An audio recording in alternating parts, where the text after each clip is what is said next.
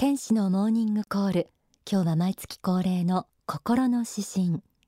月刊幸福の科学の関東に掲載されている大川隆法総裁書き下ろしの詩編を読み解きます。今月の心の指針タイトルは新しき光を浴びる。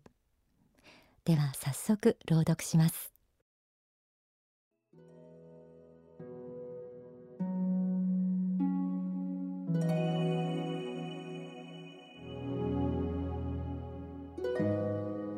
新しき光を浴びる。達人の域に達しなければ楽々と仕事をやってのけているようには見えないだろう。しかし最初から達人というものが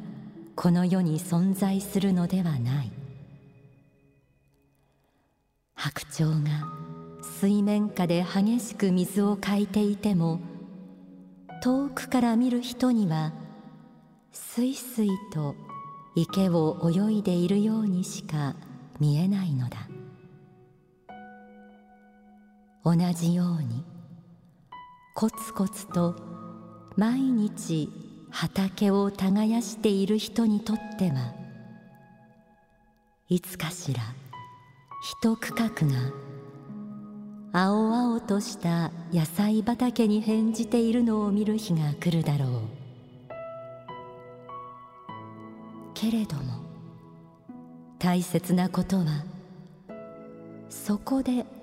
仕事の目標を達したと思わないことだ。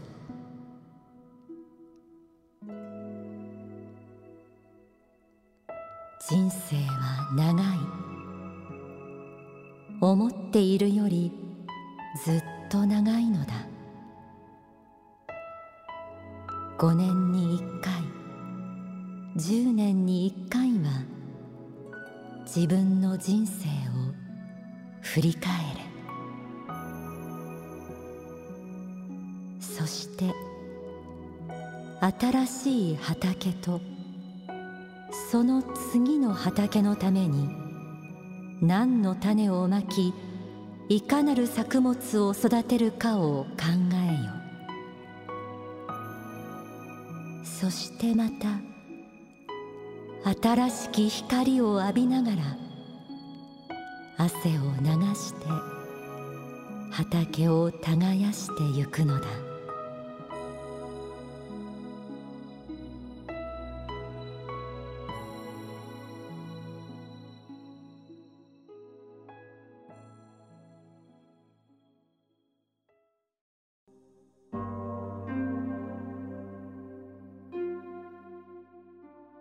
いかがでしょう？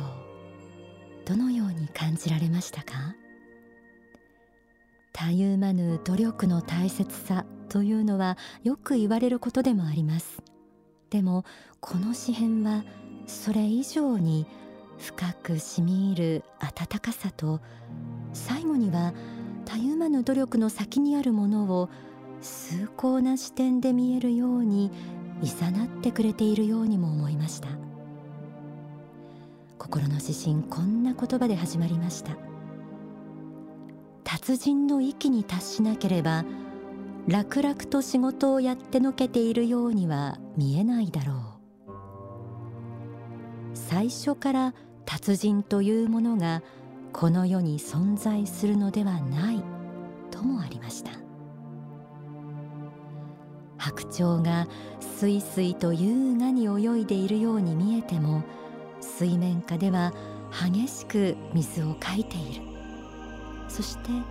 コツコツと毎日畑を耕しているからこそいつの日か青々とした野菜畑が広がってくる。そんな例えを用いてどんな道を歩むにしても楽をして一躍成功を得ることはできないのだということが示されていました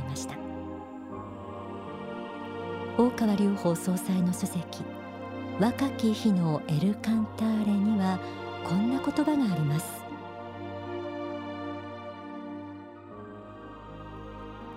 平凡性の自覚の中で生きている人間にとって日々心がけていくべきことが努力する気持ちを決して忘れてはならないということです。平凡性を自覚し平凡性から脱却していこうと思ったならばやはり努力する姿勢は必要です。心を励まし国旗心を持って生きていくということが限りなく大切なことに思えるのです。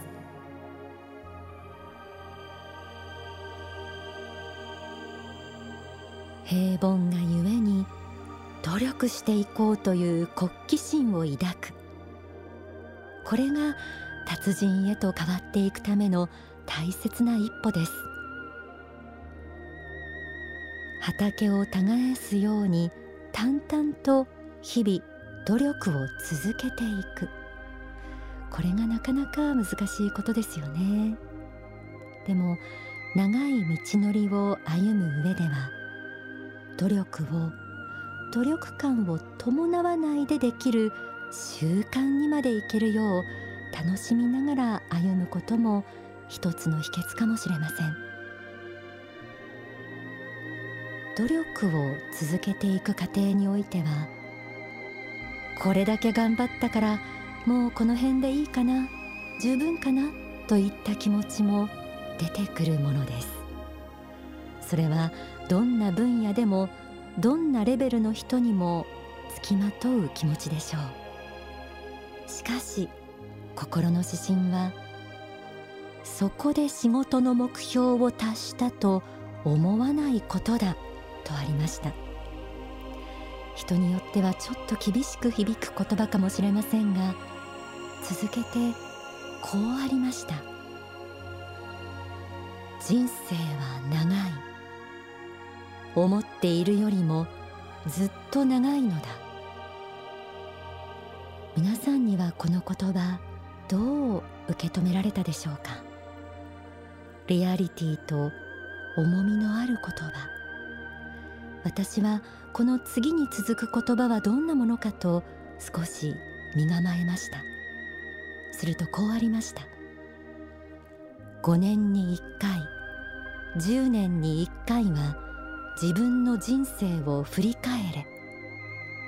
そして新しい畑とその次の畑のために何の種をまきいかなる作物を育てるかを考えよ。と。若き日のエルカンターレにはこうあります。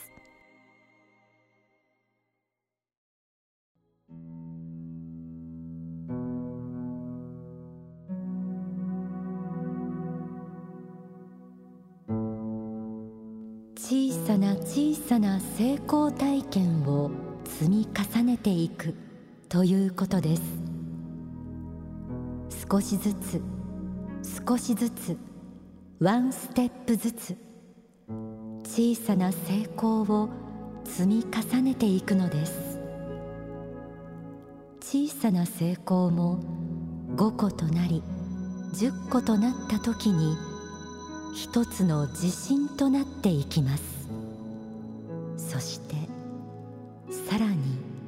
次なる可能性が開けてくるのです。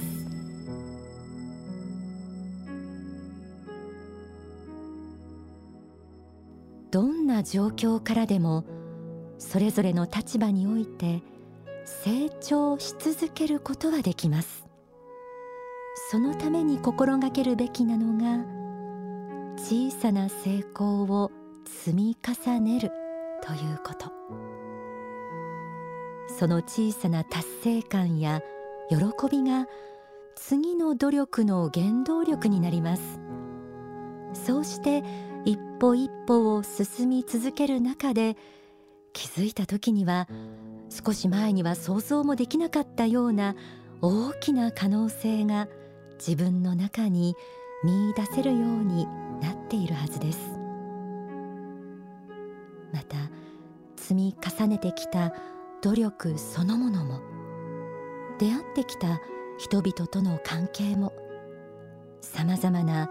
人生経験もすべての過去が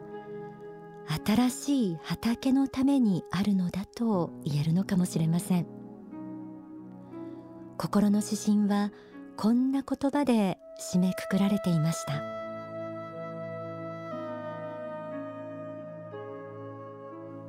そしてまた新しき光を浴びながら汗を流して畑を耕してゆくのだ。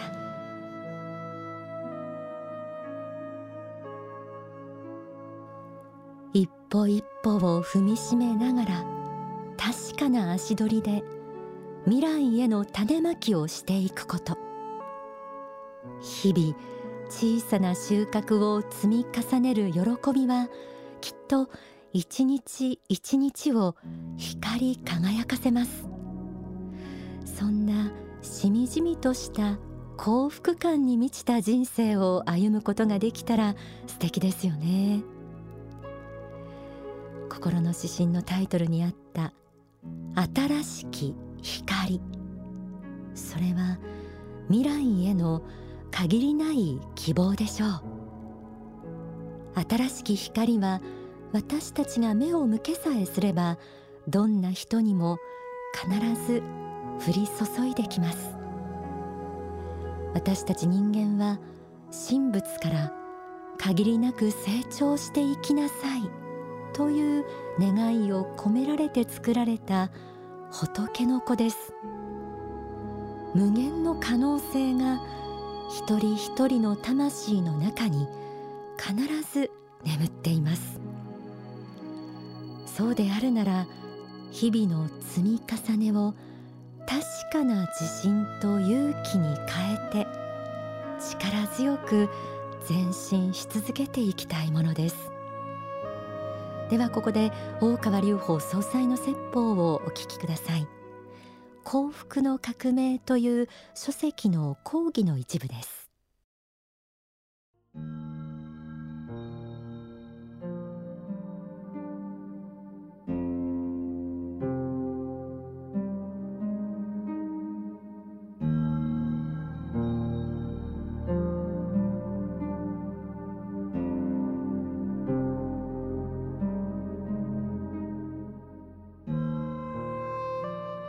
第2章の成功への道ですけれども、現代成功哲学という、まあ、非常に、え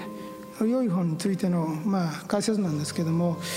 これもその光明書と似たところがございまして、まあ、ほとんど同じようなこと書いてあるわけなんですが、えー、こういうふうな定義を書いてるんですね。成功とは永遠の向上である。成功とは永遠の発展である。成功とは永遠の情熱である。成功とは永遠の勇気である。成功とは永遠の努力である。成功とは永遠の価値であると。まあ結局成功っていうのは積極性を持ってしかもまだ現在深刻で続いているもんだという定義ですね。結果じゃないんだということですね。成功っていうのは永遠の向上。ずっと上向いていくことなんだ。成功とは永遠の発展である。ずっと発展していくことなんだ。成功とは永遠の情熱であると。もう情熱がたぎって止まらないこと。成功とは永遠の勇気であると。いつも戦い続ける力である。成功とは永遠の努力である。いつも勤勉に学ぶことができる。努力することができる心である。成功とは永遠の価値であると。朽ちることのないですね。いつもいつも保たれている価値である。こういうふうに成功というのを一種の持続状態として捉えているんですね、えー、それで良いと思います。あの結果のみ取られちゃいけない結果で成功不成功判定することもできましょうがやはりそうではなくて成功っていうのは態度だと思うんですね。えー、情熱に裏付けられてしかも向上への道を歩むそういう熱意あふれる態度持続する精神ですねこれがやはり成功なんだと思うんでそういう精神でもって人生を生きることができたらその人は成功であるというふうに言っていいんじゃないかと思いますね。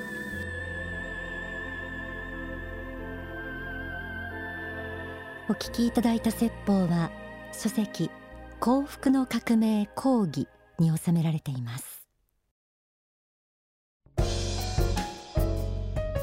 天使のモーニングコールこの時間はちょっぴり息抜き on the sofa のコーナーです。幸福の科学グループのさまざまに展開される活動を随時ご紹介したりもしています。これまで例えば教育分野では4月に開学したばかりの Happy Science University や不登校児支援活動の Never Mind の取り組みなどを編んだ書籍またすべての女性を応援する雑誌「Are You Happy」それから銀座にあるブックカフェなどなどご紹介してきました。今回ご紹介するのは幸福の科学のインターネット番組です。その名もザ・ファクト。YouTube でご覧になった方もいらっしゃるかもしれません。一つのオピニオン番組ということなんですが詳しく伺いました。お話はザ・ファクトのキャスター里村栄一さんです。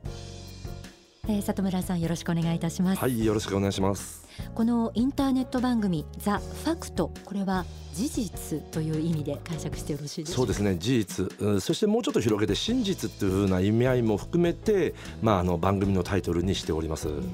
その事実真実という意味を込めた、はい、ザ・ファクトなんですけれどもいつから始まってどんな思いでどんな目的で始められたんでしょうか、はい、そうですね、えっと、今から2年前2013年の8月に第1回目をあのアップしたんですよね。はい、でまあそれ以来、まあ、あの毎月大体その長いものが15分、えー、短いものが3分というこうもので月8本から9本を、まあ、ルールの次から次へとアップしてると。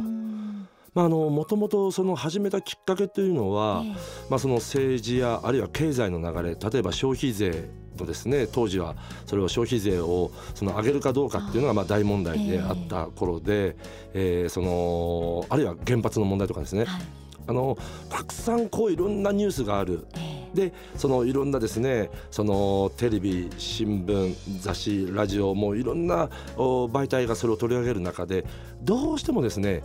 あまりにもニュースが多いがゆえに、もうちょっとここをね掘ってほしいとか、あるいは別の角度から見たらこのニュースって出来事ってどうなんだっていう、まあ、私たちとしてはこう疑問に思えるものがたくさんあると。ならもうそれをですね一つ自分たちで取材してそして掘ってみようっていうことで始めたのが、まあ、ザ・ファクトで、はい、まあ、それではまあ一応キャッチフレーズ的にはマスコミが報道しない真実を報道するっていうふうな、うん、あまあちょっとかなり大冗談にですね、はい、あのかぶった言い方をしております。なるほど月8本から、うん、あのそのぐらいだとおっしゃってましたけれどもあのどんなテーマが今まであったんでしょうそうですね。あの例えば、えー、消費税をですね、はい、えー、の問題、まあ、先ほど出ましたけどそれから原発、うん、えー、それからあのいわゆる歴史認識問題っていうのが、まあ、このところ非常にいろいろと騒がれます。こういうテーマ。あるいはあの去年なんかは台湾でも香港でもですね、えー、若い方たちのその民主化要求のデモであったりとか、パフォーマンスが非常に多かったと。であのこれに関してですねもう一つその日本でのこう報道密度もわからないので、まあ、あの直接台湾に出かけたりあるいは香港に出かけてそしてそのリーダーに会って話を聞いてきたりとかですね、まあ、あのいろんな方面に手を広げてやってますですね。じゃあ特徴としては当事者への直接取材であったりとか、はい、現地での直接取材、はい、なるほど、はい、はい、ということで今日はもうざっくりと概要をお伺いしました。インターネット番組ザ・ファクト、えー、こちらはですね YouTube でご覧いただくことができます。ネット上です。ザ・ファクト。カタカナでもアクセスできるんですか、はい、大丈夫です、えー、あるいはあのアルファベットでも、えー、アクセスすることができ私はそうしてますけど、えー、ぜひご覧になってみてください。ありがとうございました。ありがとうございます